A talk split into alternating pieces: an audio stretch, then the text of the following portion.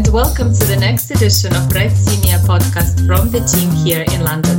I'm Juliana Vilkos, managing editor for Red Senior, and I'm joined today by Aslı Orba Graves, our deputy editor and our in house Turkey expert. This edition also features an interview with a senior restructuring partner at KPMG in Turkey, so please stay tuned. Aslı, hi. Hi. Turkey, for me, is one of the biggest enigmas as we head into 2023. This is obviously the election year for Turkey, and the big question on everyone's mind is whether Erdogan can cling on to power. Despite all the challenges of 2022, an inflation of over 80%, 30% currency depreciation against the US dollar, unorthodox fiscal policies, etc., Turkey and its borrowers have managed to muddle through. Both corporate and bank borrowers have rolled over their maturities and seemingly have well hedged FX positions. So, can we expect more distress coming out of Turkey next year? Thanks a lot, Juliana. Following Russia's full fledged invasion on Ukraine earlier this year and the ructions in the Chinese property market, some commentators have suggested that Turkey could be in prime position to step up to becoming to be a key emerging market destination for international investors.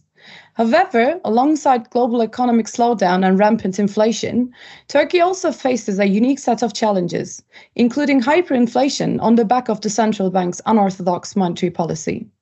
I was delighted to have the opportunity to speak with Orhan Turan, Head of Capital and Debt Advisory of KPMG Turkey earlier this week, to discuss how these challenges are expected to impact the country's major companies and banks. Thanks a lot, Orhan, for taking the time to talk to us. Perhaps we can start by talking about the trend in Turkey's recent credit growth. As since the second half of 2022, the local currency credit provision has been declining. What do you think is causing this? And um, do you think it's putting pressure on companies' abilities to finance themselves? Yeah, thank you very much for having me here, uh, Aslan. Uh, let me start with how, how we see the credit uh, provisions in the, the lending market overall.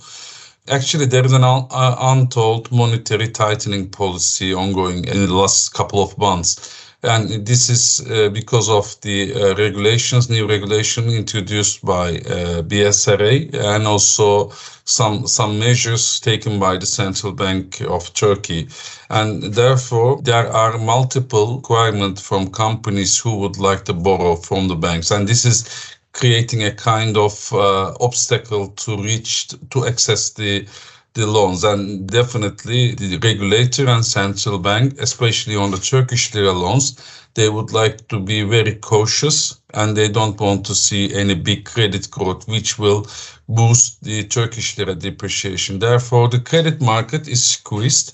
And also some of the major banks, including the state-owned banks, also increasing their standards for lending. On top of that, when you go back to the the individual loans, such as car loans, uh, the mortgage, and and and the uh, the individual loans, that market is also not uh, not in a growth mode, and and uh, there are also some limitations, uh, some some uh, precautions, and all these uh, macroprudential uh, regulations are affecting the lending market, and that's why there is a. It's a, as I said in the beginning, it's an untold uh, monetary squeezing uh, at the moment.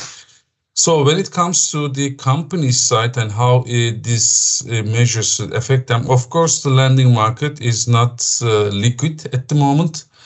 But inflation is helping, uh, especially industrial companies, to increase their profitability. So, therefore, uh, in in contrary, in one way, while the lending market is squeezing the company's cash flow, the extra profitability, which is backed by the high inflation, is also creating a kind of a funding source for them. I mean, if you look at the stock exchange of Istanbul and the major companies, you can see that in 2022 they made most of them made their historical profits in Turkish lira terms. Of course, in in hard currency, you may assume that most of them are stable or even in a declining mode, but uh, at the end, in Turkish lira, they are, their profitability is much, much higher than their historical averages.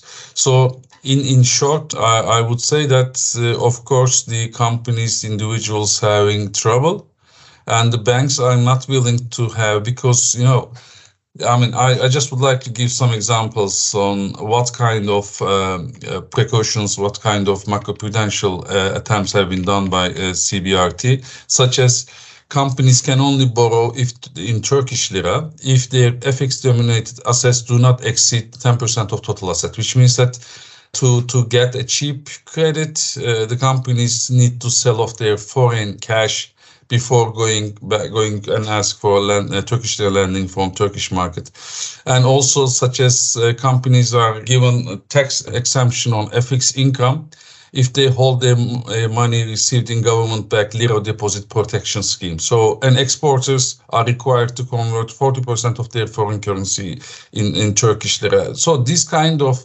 measures are creating a low flowing uh, cash from the finance sector to the corpus. But I, I, as I said, on the other hand, the inflation and the increasing profitability is helping companies to sustain their cash flow for the. What sectors in Turkey have been particularly hit in light of the, the current environment? Well, I don't think we can speak about any specific sector, but of course, I will speak about some different classes in the economy, which is highly impacted from the.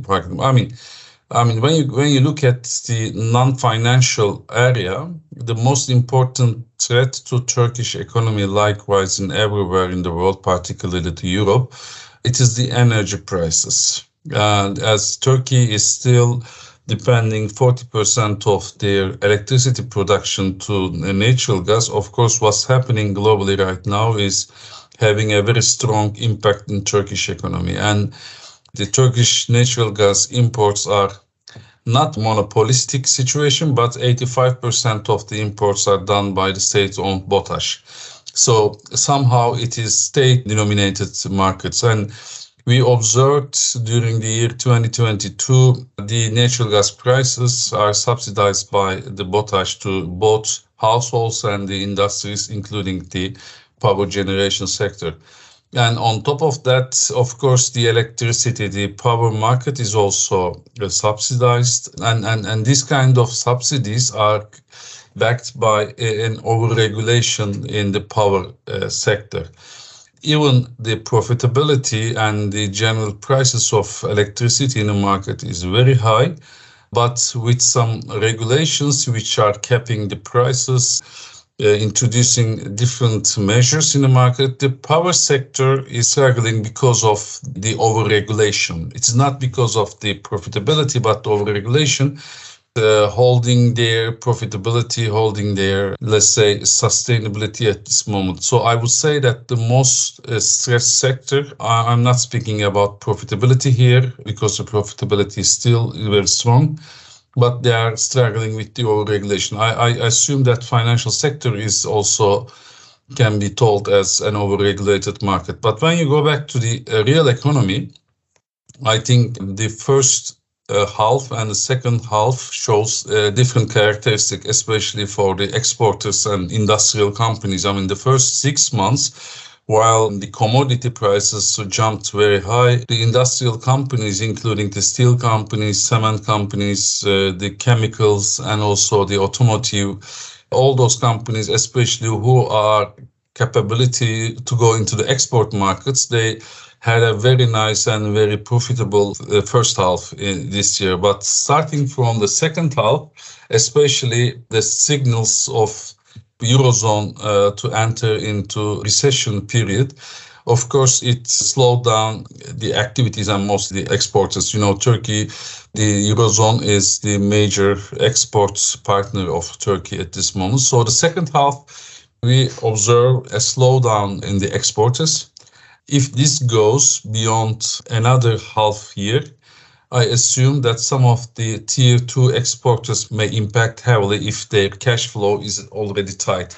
But uh, overall, yes, the one other cluster I would say is the exporter to the Eurozone, which includes the automotive industry plus the textile.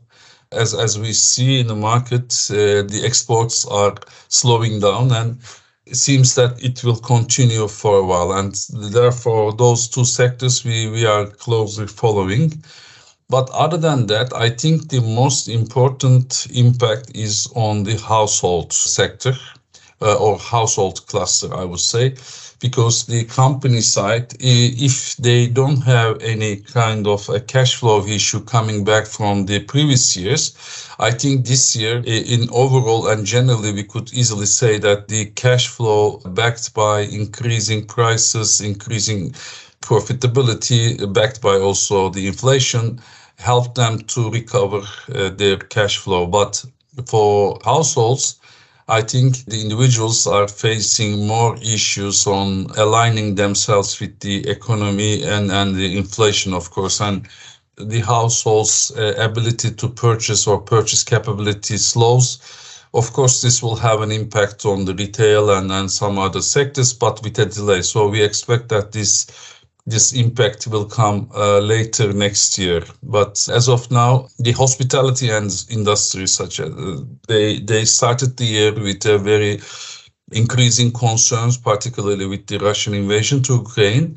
And you know, the all the ex-CIS countries are uh, the the most important source of uh, travelers coming to Turkey for holiday but uh, it it eventually it ended up with a totally different way and the hospitality sector uh, had a very very strong year this year so of course the hospitality industry is still suffering from the, the pandemic years uh, effects but this year uh, also helped them to recover partially their loss in the last few years. So I think we cannot speak about uh, overall sectors, but some clusters are having more and uh, more impact than the others. I mean, for the, I mean, one of the well-known and usual suspects being uh, heavily impacted in Turkey was, you know, the housing sector, the real estate. I mean, and in real estate, in one hand, like all over the world, the commercial assets are still weak. However, the housing, uh, the housing part of real estate is extremely strong and this is also creating uh, very high prices on rental and, and also uh, for the house prices. And this is also backed not only with the, the reasons that I spoke, but also a very strong demand coming from foreigners to buy house or buy some assets in, in hard assets in Turkey, particularly Istanbul, some close cities, Antalya, Izmir, they are the major cities that's uh, facing the demand and overall now um, the, the housing sector uh, within real estate is also very strong. I also wanted to ask you about the Turkish banking sector. Are the local banks seeing an uptick in, in NPLs? And if so, how are they handling them? Well, Uh, that's that's quite uh, an important question, and my, my answer goes uh, like that: the NPLs uh, as of end of September is uh, one of the historical low in Turkish financial markets. So the NPLs at the moment is not a big issue, and this is because of several reasons. And the first and foremost is the inflation, because the uh, according to the Turkish regulation, any MP, any any loan booked in NPL class have to be uh, kept in in Turkish lira. And while because of inflation, the revenues and the overall asset size is growing, the Turkish lira NPL assets, non-interest uh, binding assets, are uh, comparatively uh, lowering. So this is one of the reason, uh, and the other is, as I spoke earlier, um, some of the previously restructured companies also benefited from the last two years uh, increasing profitability. And, and, and we also observed that many Turkish banks have reclassed some of the old restructured companies to standard loans. And overall, when you see it into the market, uh, there is no uptick. And, and, and, and in contrary, there is there is a slowing down on NPLs. But of course, we don't think that this is going to be a permanent uh, a permanent trend. Uh, because I mean, uh, whatever we see in the market, um, it is, I wouldn't say artificial, but uh, I can say that it is not sustainable for the next year or the year after. So therefore, the, the definitely with this lowering uh, NPLs, there will be a bounce back, and uh, we expect an increase over the NPLs in the next year. But for the time being, NPLs are not the uh, uh, the main concern uh, of the Turkish bank, and especially in our market, uh, which is, I mean, the the debt advisory and financial restructuring advisory market. There is very few new names in the market for who ask lenders to restructure their debt in the last uh, maybe half year or maybe even 2022. And this is also shows how the Turkish companies are uh, doing at this moment. And even in in some, uh, we also know that in in some uh, banks in Turkey, they willingly in, increase their pro credit provisions, uh, uh, their provisions to those loans and and this number could even be lower than what it is uh, disclosed in the end of the third quarter. So at this stage, uh, no, NPLs are not one of the main issues of uh, lending market at this moment. In terms of the advances that have been made in the Turkish companies' abilities to restructure their debts, since 2018. Um, what kind of advances have been made? Um, because it has been a bit of a bumpy road for the Turkish corporates in terms of debt restructuring since 2018. There are different stories, of course. The, the, it is very difficult to generalize uh, to uh, as a as a view over the all Turkish companies here, but uh, I think uh, um, overall, uh, when I look into the restructured companies, I mean, of course, the viable companies who has uh, maybe, I mean, sitting on who has big debt but a good uh, business model, uh, they they recovered very strong, and I see that in some some, some Turkish banks, as I said for the earlier question. Uh, the banks are reclassing uh, the uh, some of the restructured companies debt into the standard loans, and and this is because I mean the restructurings helped the Turkish companies to create a self-discipline on asset disposals, uh, selling some of their um, uh, their subsidiaries, which are non-core uh, for their business, I think overall the Turkish companies, especially who are restructuring, restructured uh, since 2018, uh, they had a nice improvement in their cash flow. But of course, as I said, there is nothing here that we can generalize. Uh, there are also many non-viable businesses also being restructured, and such as some construction companies, some some also um, companies who have the uh, more than they can sustain. I think some of them are still struggling, and for the next year, uh, they will be the first to come and back, come back to the lenders and ask for another round of restructuring. But I think overall, the restructurings are they went well. I think the the, the especially the financial market uh, should be should be maybe not happy, but shouldn't be worried about restructurings. But in overall, this period starting from 2018 up until now also uh, showed, uh, the, especially the Turkish banking industry, that um, uh, a strong restructuring skills of uh, banks and, and also uh, having a regulation backing to restructuring is also not just in favor of the companies but also in favor of the banks as uh, as uh, protecting the stability of the balance sheet. But overall, I think. Um, uh, if you speak with Turkish banks, um, I, am I'm, I'm pretty sure that they will say that they they had a quite nice uh, bounce back from most of the restructurings. But of course, I mean, like everywhere and every time, um, it is impossible to see all restructured companies have a successful recovery, and some of them are still still struggling. And well, we will see. I mean, but overall, I think uh, uh, if we just speak about the major trend, I think uh, the improvement is higher, uh, have, have higher uh, portion than failures. I wanted to ask you specifically about um, some of the issuers that have an upcoming maturity in 2023. Do you think um, these companies should sit tight and hope for credit markets to improve? Or should they just start thinking about reprofiling their existing facilities right now?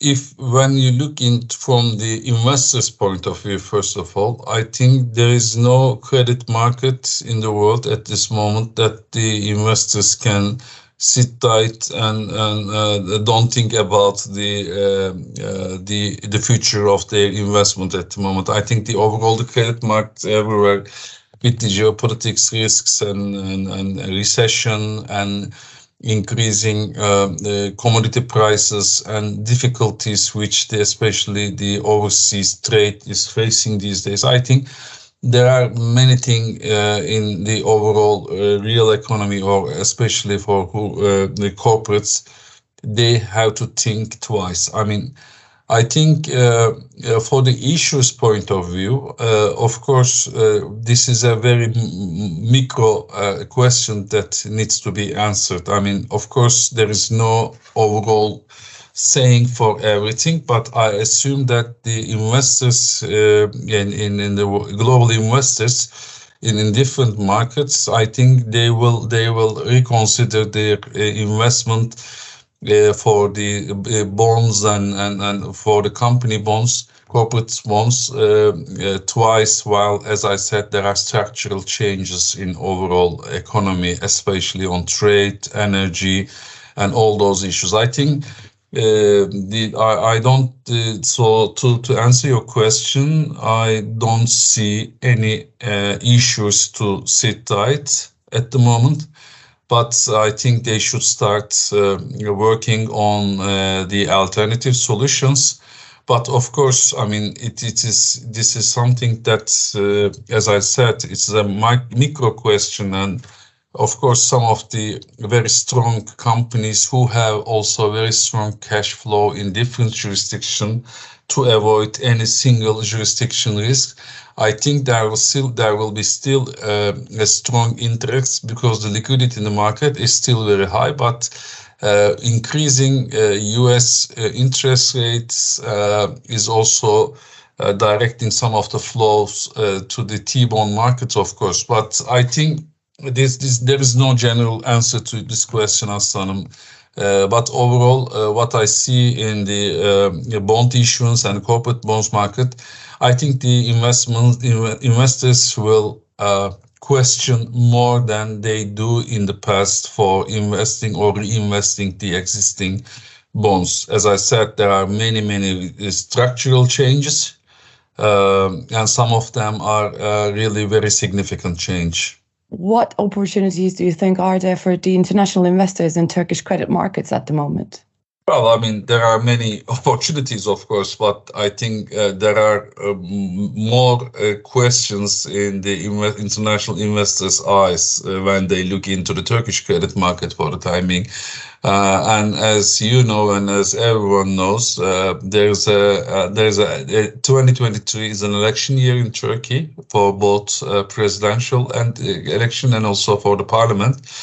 And I think uh, uh, on top of what we spoke earlier today, uh, including the uh, the unorthodox policy making of uh, CBRT, um, I think uh, the the investors are already observing the opportunities here, but I think uh, until the uh, election comes or election passes, I don't think that there will be a big flow coming from the international investor side to the Turkish market. But of course, I mean depreciation Turkish depreciation of Turkish lira uh, is uh, creating a very low level of assets uh, pricing in hard currency. And also the Turkish companies also showed their strength in the last uh, one year while the export markets are slowed down still. They are performing well and they are still keeping their profitability. I think overall the Turkish uh, credit markets uh, will be strong because the real economy could could be strong, especially in the second half of uh, the year. But uh, I think uh, on top, when it comes to the inv investors eyes on the Turkish financial market, I think there there will be more opportunity over there because as I said, now there is no uptick in NPLs, but uh, this is not going to be sustainable and it will go up uh, starting from the second uh, half of the year. I think uh, the the international investors' eyes uh, there are many uh, opportunities in Turkish credit markets, but I think the risk are, risks are lying together with the opportunities, at least for the first half of the year. What do you expect for 2023 to bring? Is there anything else that you would like to highlight in terms of the expectations for the next year? Well, first of all, visibility.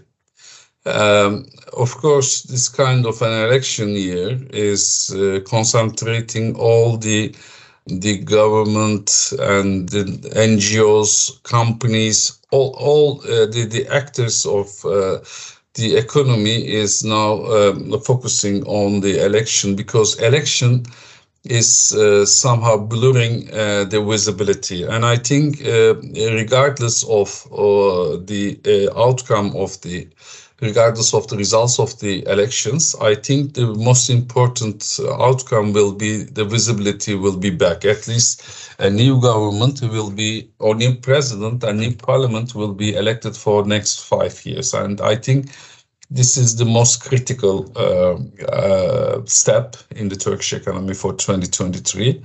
And I assume that, as I, again, regardless of the results, I assume that both uh, that we will observe uh, a strong inflow from the international markets, but also I expect uh, an increasing investment trend from the Turkish corporate as well. I mean, even today, we are, I mean, we are observing a, very strong intention to to make additional investments from the Turkish corporates, and I think after 2023 elections, which uh, expected to be in June. Um, I think uh, the second half of the year, especially after as the fund establishing the new government, I think um, we assume we expect a very strong uh, uh, activity in the investments, both uh, domestic and also from the international investor side.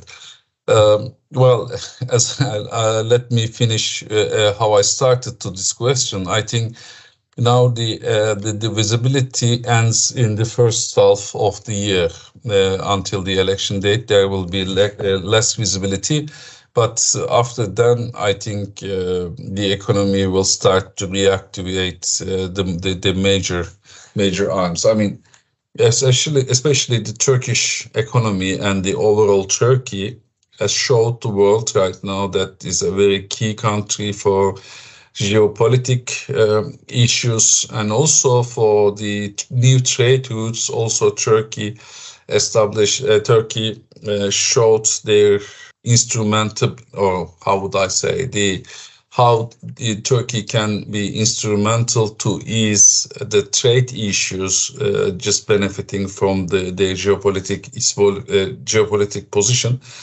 I think Turkey has uh, more to uh, more, more to provide to the global markets.